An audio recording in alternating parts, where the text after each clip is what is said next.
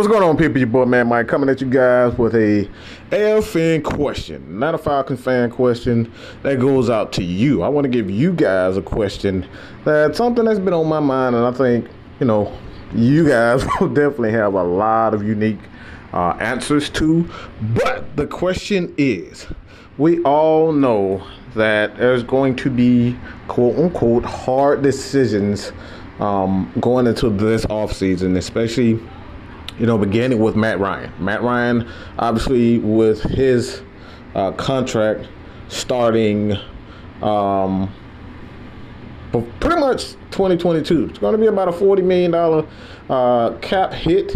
So many people feel as though that there's going to be a contract extension just to kind of get some breathing room uh, for the Atlanta Falcons, kind of you know be able to not only sign the rookie class, uh, class but sign a, a, a top.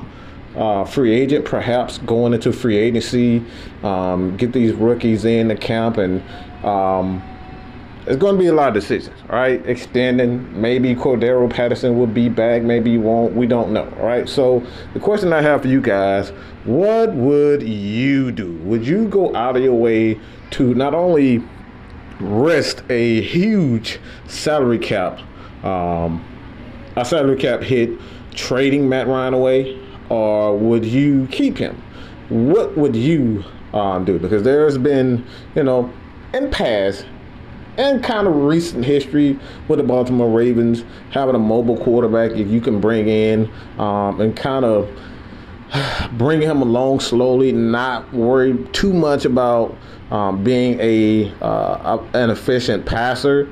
Um, guys like uh, Lamar Jackson, not to say Lamar is a bad passer, but we can probably perhaps you know bring in a guy like Malik Willis uh, draft a bunch of uh, running backs, offensive linemen, defensive linemen, build up that defense, and go back to that model of you know Matt Ryan, uh, Matt Ryan, but Michael Vick, T.J. Duckett, and Warrick Dunn. Can we go back to that?